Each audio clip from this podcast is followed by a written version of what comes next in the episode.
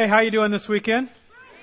Good. It's great to be with you. I'm Jeff Surratt. I'm one of the uh, teaching pastors here at Seacoast. Coast. Glad you are along this weekend. Those of you joining us from one of our other campuses in the chapel, or maybe you're in the warehouse, or watching on the internet, we are glad to have you with us. We have a lot to do. We're going to have to get busy in a hurry this weekend, but I want to get to something very important. First of all, I want to introduce you to the newest member of my family. I think we have a picture I'd like for you to meet. Yes? This is Maggie Claire Surratt. She was born uh, last Thursday, six pounds, 15 ounces of the most beautiful grandchild in the history of the world. You may say I'm biased. It's just reality. You saw her picture, okay? Sorry to all the other grandparents, but second place is still available. As Sherry and I had our first grandchild, now I know Greg has them in bushels, but this is our first, caused us to kind of reflect back on our relationship. I met Sherry when she was four, married her when she was six. Um, we've been married for 28 years, and 29 years ago this Christmas, I um, proposed to Sherry on Christmas Day, and I wanted to take her to a romantic kind of continental French type of restaurant. And in St. Louis on Christmas Day, there was a, an amazing little uh, uh, cafe open. You, if you ever go to St. Louis, I recommend it. It's called the International House of Pancakes, and there between the truck driver and the arguing couple smoking over breakfast, I pulled out a box and uh, asked Sherry if she would be my wife, and against her better judgment, she said yes. And I wanted to introduce her to my uh, extended family. She knew my immediate family, but I wanted to let her meet the, the, the whole clan. And I made sure I asked her to marry me before she met the rest of the clan. So we drove up to my grandparents. They lived uh, in a little double wide trailer in Carlinville, Illinois, southern Illinois. And so we drove up there on Christmas Day. And inside this little double wide trailer were f- at least 50 Surratts packed in there. Now, if you can imagine, of the 50, I'm sure at least 20 of them were preachers. So we walk in. Everyone's talking at the top of their lungs. Nobody's listening, laughing and yelling, and little kids running around. It's just this huge cacophony. There's food everywhere, and people everywhere, and noise everywhere. And Sherry comes from this little, quiet, very proper family, and she walks into this huge mess of the Surratt family. And I finally get a little bit of quiet and I announce that Sherry and I are engaged and they immediately welcome her into the family and she's a part of it and she's a little shell shocked, but it was, it's just a cool experience. And I, we don't get together that often anymore. I, I love being a part of that extended family with the uh, uncles and aunts and cousins and grandkids, and, and we laugh and we cry and we fight and we have fun together, and we're all kind of united around a common theme and a common purpose. Uh, uh, uh, you, have you experienced that in your life?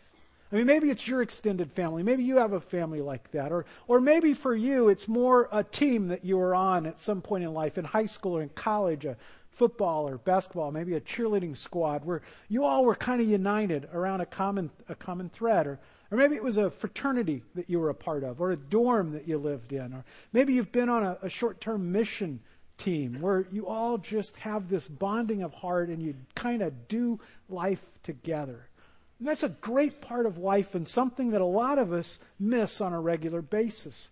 Our families are scattered across the country. Maybe there's fracture in our family friendships can become just posts on a Facebook wall, and, and somehow we miss out on that, that community, that connection, that all for one and one for all feeling of the extended family. Well, that's kind of what this series is about, is finding that again in our lives. We're calling it A Church in Your House. It's based on the book of, of Philemon. Um, quick recap of the story of, of, of Philemon is the Apostle Paul is in prison in Rome. He meets a guy named Onesimus. He shares Jesus with Onesimus. He commits his life to Christ. Onesimus becomes a fellow worker with Paul in the ministry.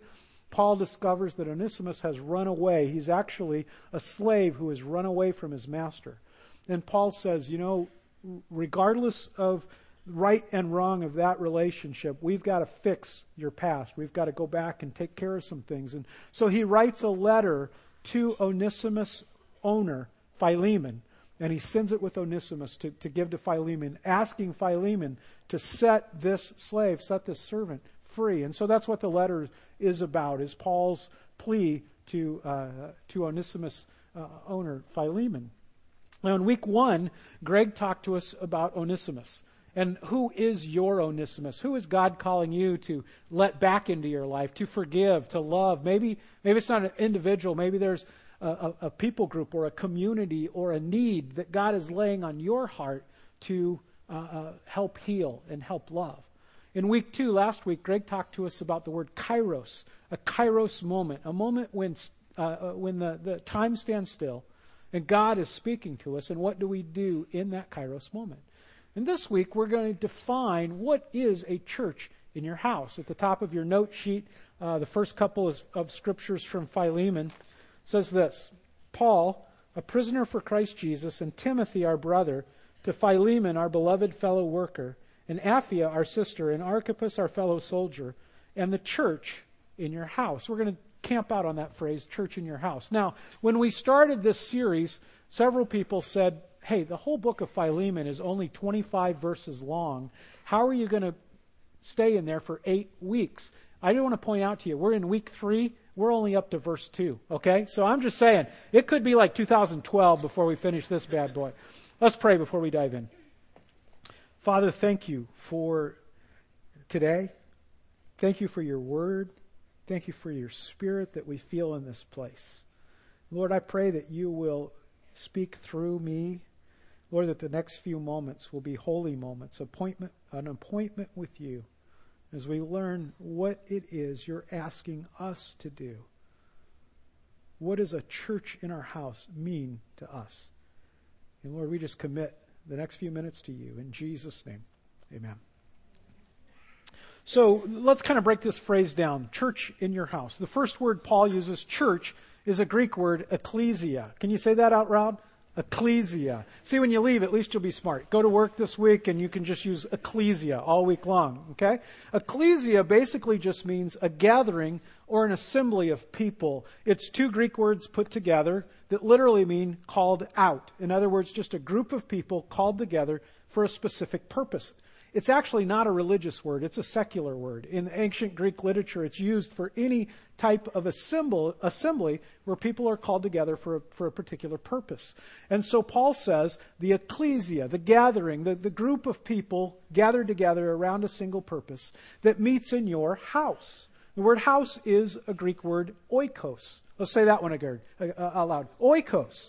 In fact, this week, why don't you at home when you have guests over, just say, "Welcome to my oikos," and they'll just think you're just the most smart thing. You probably eat at International House of Pancakes all the time. You're just kind of an international person. Oikos means household or family. It doesn't refer just to the dwelling, the building, but the, the family that meets there, the household that lives there, or that is a part of that whole group. You see, in, in Jewish culture, an oikos wasn't necessarily just the nuclear family. It would include mom and dad and grandpa and grandma and the kids and the aunts and the uncles and the stepchildren and children by a previous marriage. It would also include some of the neighbors. It would include hired hands. It would include slaves that were a part of the, the, the, the entire organization. So an oikos was a pretty big deal. In fact, many times in a, in a Jewish oikos, there would be 20, 30, as many as 50 people all considered part of this oikos.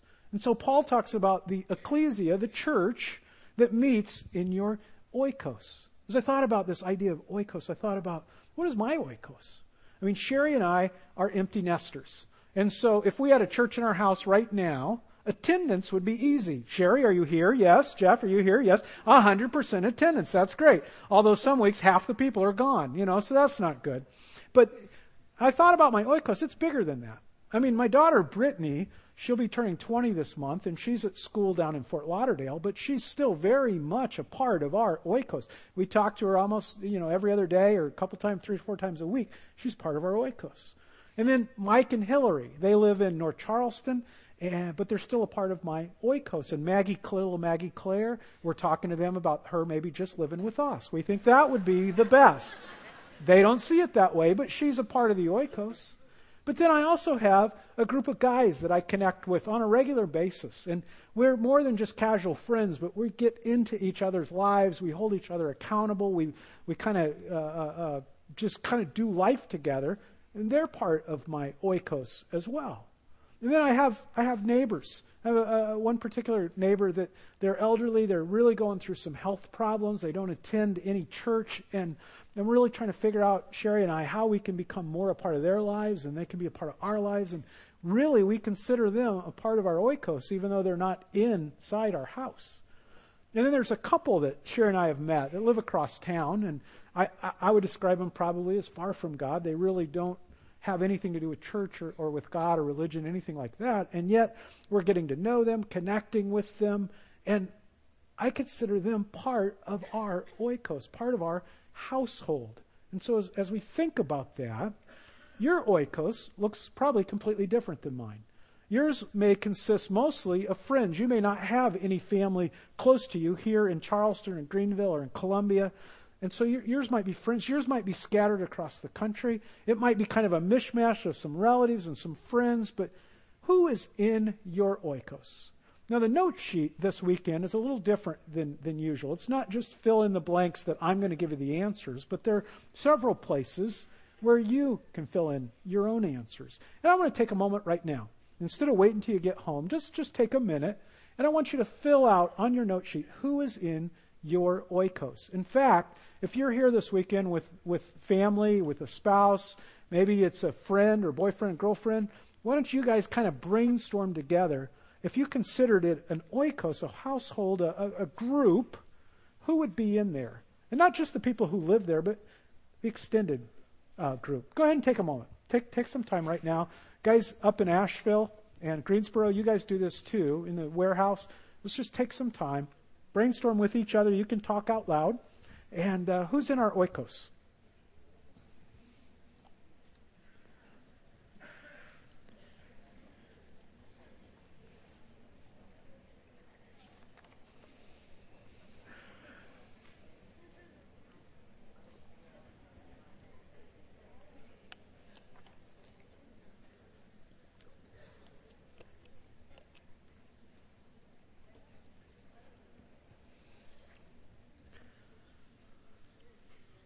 How many of you can think of at least five people that would be?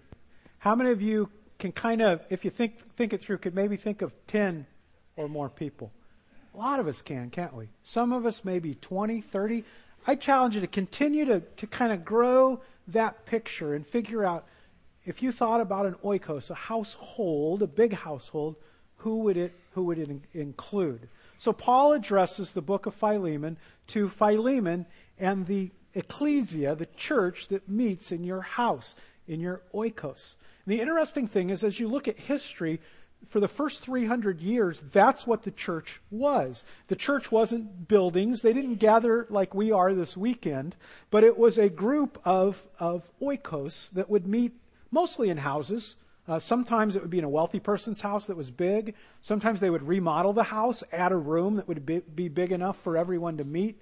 Sometimes they would meet in public places. They didn't own any buildings. They couldn't. It would be, it they weren't allowed to own a church building, and they didn't need it because for the first 300 years, the church grew exponentially. Started with 11, grew 2,000, grew to 5,000. By the end of the first century, there were thousands and tens of thousands, and they grew over a million people by the time of Constantine in, in a little uh, around 300 AD.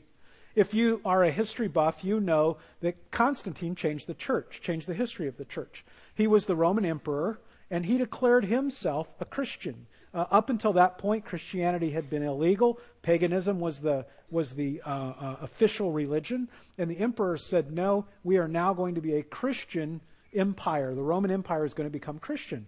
Huge changes, changes in the organization, changes in how the money flowed, and Constantine began to build church buildings for the very first time. They began to build cathedrals. And this whole influence changed the church. Because up until that point, the church was individuals. If people thought of the Christian church, they thought of the people. And no one saw themselves as an attender. They were all a part of the church. But now something new came. Now you went to church, and other people did church, and you attended and you watched what happened in the church. And over the years, church leaders discovered that the better the show, the better the service was at the church, the more people would come. In fact, it eventually gave rise to what I call the, the, the fan based church. The better the show, the more fans will come. The more fans that come, the more resources you'll have. The more resources you have, the better building you can build. When you build a better building, you can have a better experience. A better experience will draw more fans then more resources, then more building, then better experience, and just kind of kept going and going and going.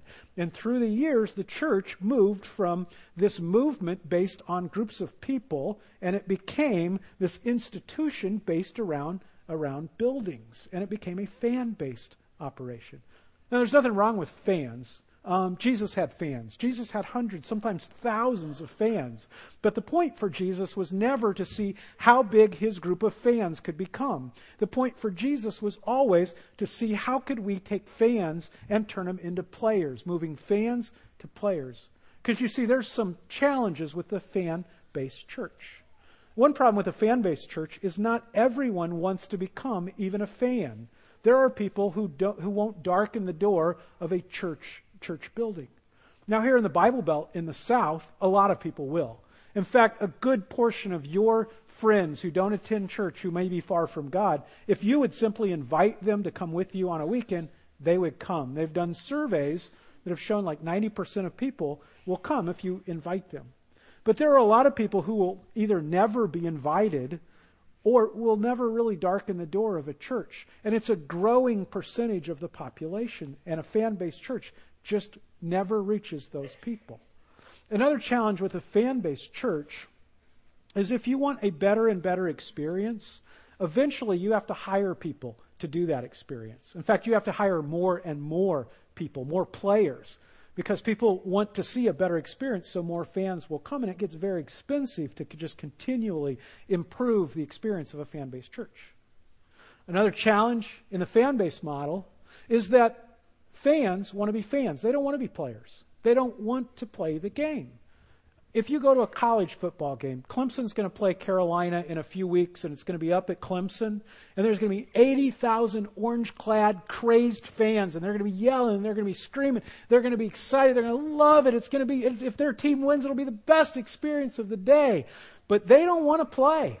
They might say they want to play, but you line them up in front of a 320 pound defensive lineman whose only job is to kill them, and they're going to say, you know, I'll just get a hot dog and uh, you guys play, I watch. And that works really well for college football. That's the way it's designed. But it's a really poor way for a church to operate. You see, what happens is, is, is fans think that they need players, professionals, to do the church stuff. And so, if a fan has a neighbor who gets really, really sick, they need to call a professional to come in and do the praying because that's what the players do. Um, if they want their children to know about the Bible and to know about Jesus, well, then they need to take them to the professionals so the professionals will teach them the things they need to know. If they have a coworker who doesn't know Jesus and, and wants to connect to Christ in some way, well, then they need to call a pastor, a player, a professional to come tell their coworker about Jesus. Because, see, I'm a fan, I'm not a player. And that's what happens eventually in a fan based church. Lots and lots of fans, very few players. And then the, the, the final challenge of this fan based model of church is that when a better show comes to town, when a better experience, a better game shows up, the fans will leave one church and go to the other church. And it makes complete sense. Let's, let me put it this way. Here in Charleston, we have the Charleston River Dogs.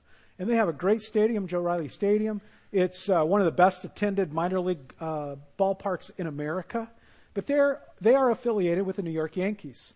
Now imagine if the New York Yankees decided to wisely leave New York City and move to Charleston. We all understand why they would do that, right? Good call.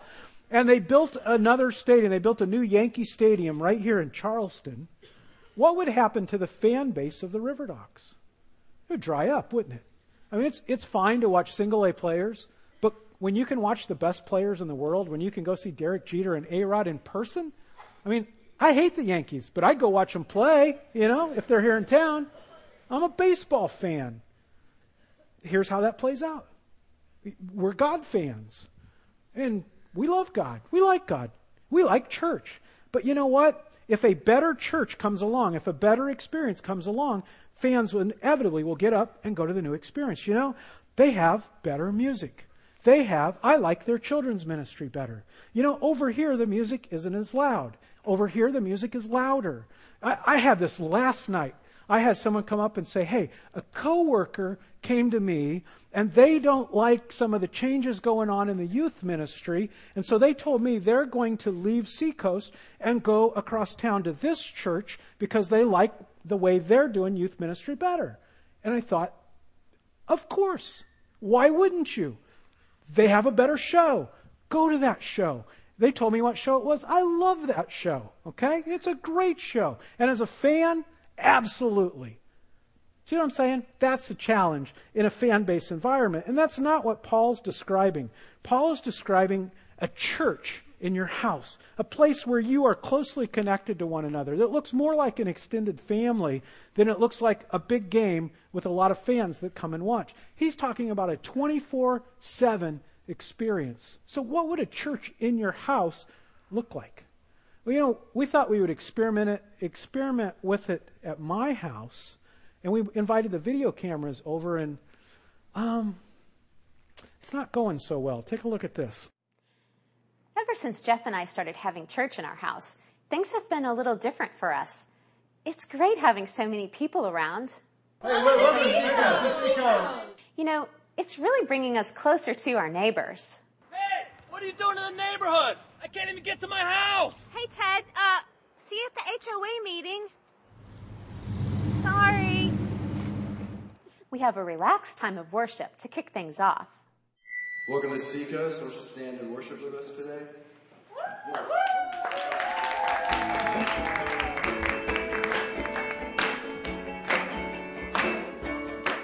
so nice to have little children around again.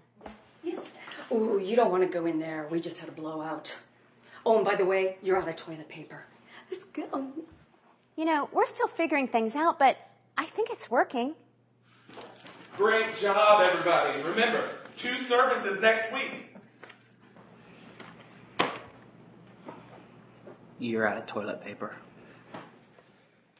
As you can see, um, if we try to translate what we're doing on the weekends and put it in our house, that doesn't make any sense at all. So, so what are we talking about? Are we talking about giving up the weekend service? No, not at all. I mean, there's a ton of value in connecting with each other and inspirational worship and hearing a, a, a, word from God and instruction. We're not talking about taking that experience and, and putting it in your house. So, what would it look like? Well, we get a clue from just following Jesus because Jesus is our pattern in life. Whatever we want to do in life, we can learn by just seeing what Jesus did. How did Jesus work with the church that he connected with, his group, his oikos? Well, they regularly went to synagogue together, they connected with other believers, but they did church in the regular rhythms of life. They did what they normally would do, but church was a part of it. When they ate, that was church. Jesus would tell them stories and they would pray around meals.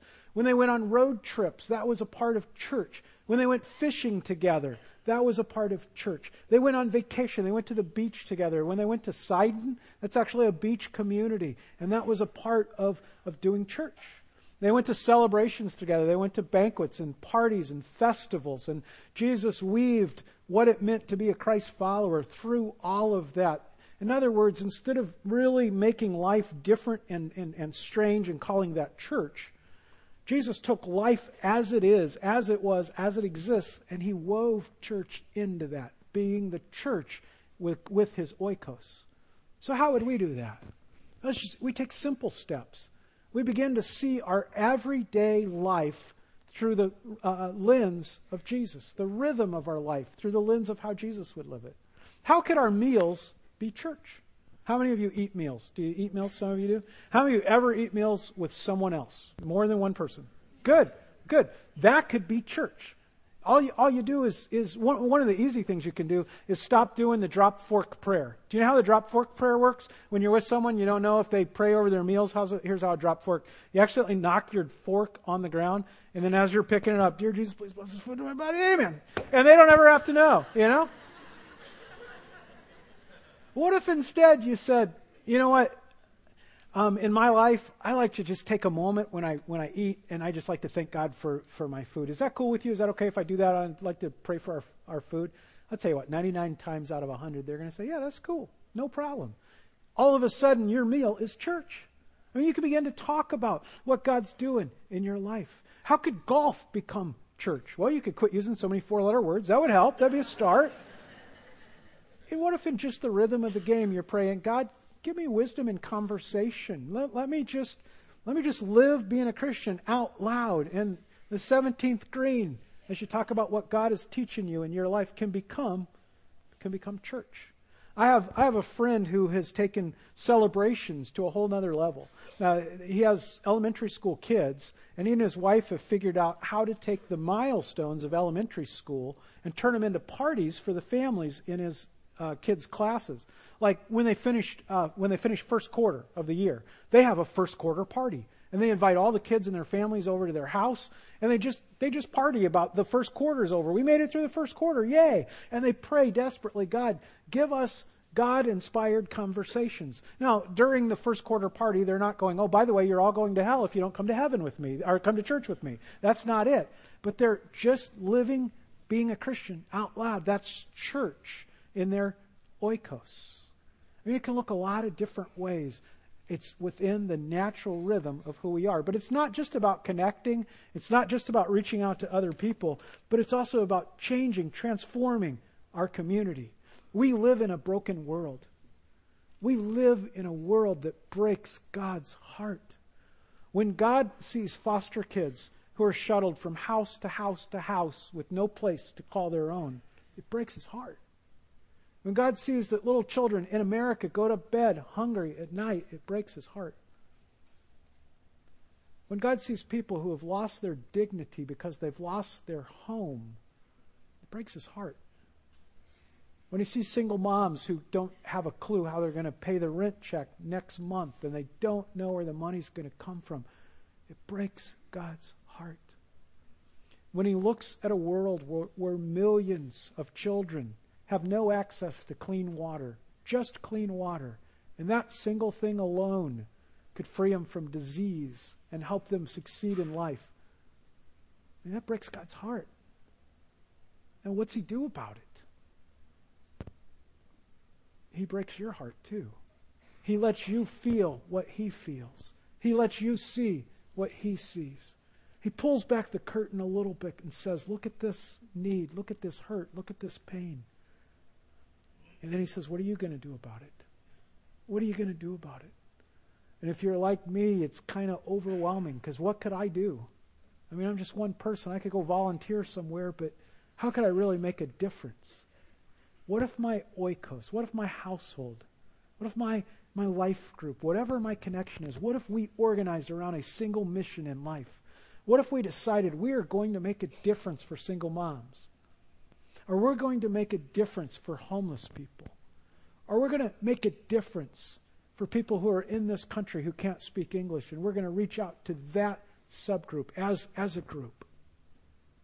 And suddenly we began praying together and eating together and, and laughing together and doing church in the rhythms of our life and inviting people far from God into our oikos. And together, as a group of 20 and 30 and 40 people, we began to do mission together. We began to make a dent in our community. We began to shine the light of Jesus into the dark corners of the world. Imagine your oikos transformed into a life changing group. I've seen this happen. I've seen here at Seacoast as people have uh, created illegal life groups. Let me explain what that means. You know, a life group's only supposed to go grow to about 16, 18 people, and then what are you supposed to do? If you've been around long enough, you know you're supposed to divide, right? Well, these people have gone underground and they're hiding from their coaches and they've, they've kept growing and growing and now there's 20 and now there's 25. You know who you are. We see you out there. You're not hiding from us. And there's 30 people in their life group and they can barely fit in their living room. And some of these people have said, hey, there's so many of us, we can make a difference. And, and they're serving in Adopt a Block, and they're serving down at Crisis Ministries, and, and together they're making a difference in their community. And, and what if all of a sudden at Seacoast we said, oh, by the way, that's legal? It's okay to grow a life group as big as it needs to grow, to be small enough to care, but big enough to dare. We've connected over the last year or so with a church in England, in Sheffield, England. Sherry and I met these guys in Europe about three years ago and have just been listening. What's going on, God? What are you doing over in Europe? In this church, they call these um, the church in your house, this oikos, this uh, ecclesia in your oikos. They call it a missional community. And they're usually about 20 or 30 people, sometimes as many as 40 people. And they're just doing radical things for Jesus. I mean, some of these guys have uh, moved out of their apartments. There's nice middle class apartments, and they've moved into the poorest part of town and moved into houses and apartments in the poorest part of town. A little group of Christians that have begun to open their oikos up to people far from God, and they're making a difference right in the middle of that blighted area of town. Some people, uh, uh another group of people, 20 somethings, saw that there was a group of kids in their town, very poor kids, who had no access to, to soccer, to football. And so they went into the city and they started a football club for these kids and they finance it and they run it and they have hundreds of kids coming and connecting and that's their oikos and they're making a difference. I sat in a house in Sheffield that looks just like my house in a neighborhood that looks just like my neighborhood. And I listened as this family said, This is our mission field. God has put us in this neighborhood. We are missionaries to this neighborhood. Our neighbors around us are far from God. They aren't going to get up and walk into a church, but we're the church. And so we invite them into our home, and they come to know us. In this church, people still connect in a celebration like this, but they do church out in their oikos. And in a, in a, in a city where less than 5% of the people ever go to church, ever, Christmas, Easter, ever, less than 5% ever darken the door of the church, this church is growing by hundreds. They have doubled in the last year, year and a half. They have thousands of people connected in these missional communities all over. And now they're talking to us because they want to figure out how to be multi site. They want to have multiple centers with multiple missional communities all over England. And you're going to begin to hear rumblings from England about how God is doing something. And it's through these ecclesia in the oikos, church in the house. What, what is God calling you to do? I don't know. Why did God use Philemon? Was it because Philemon was the most educated, or Philemon was the most spiritual, or, or Philemon was, was the smartest? I don't think so. I think the reason God used Philemon, because there was someone that God wanted to love through Philemon. There was something broken in Philemon's community. There was someone hurting in Philemon's community. There was someone who was hungry, who was poor, who was a widow, who was an orphan, and God loved that person so much that he wanted to change their lives and he wanted to do it through Philemon. Why did God use Philemon? Because Philemon was available. Philemon said, I can't play music, I can't preach, I, I, I can't teach a Sunday school class, I can't I don't know how to do children's ministry. I'm not even hardly qualified to wave a car into a parking place. But God, I'm willing to figure out how a ecclesia can meet in my oikos. I'm willing to figure out how a church can meet in my house. What's your next step? Maybe your next step is very simple. Maybe it's just saying, God, who is my oikos? Who is it? And just to Figure that out. Just that. God, who are you calling me to love? Maybe your next step is to rally your group, whatever it looks like, around a mission, a cause, a people group, a person, a place that you could make a difference. Maybe that's your next step. Maybe your next step is that you are Onesimus. You need to be forgiven. You need to be loved. You're the one that God's calling, inviting, asking, into the oikos, the household of God. And maybe your next step is to say, okay, I'm ready. Jesus, I'm here. Let me pray for you.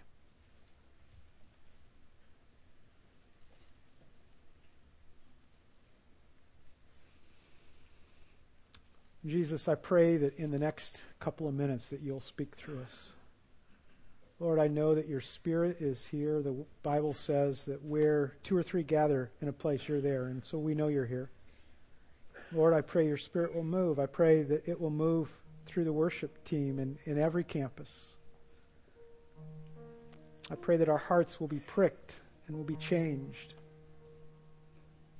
Lord, I know in my own life as I've prepared and preached this message, you have been speaking to me saying, Jeff, are you going to take that next step? Are you going to take that next step? I pray for everyone here, for the person who's far from you, that today is the day they, they, they say, I want to come back. I want to return.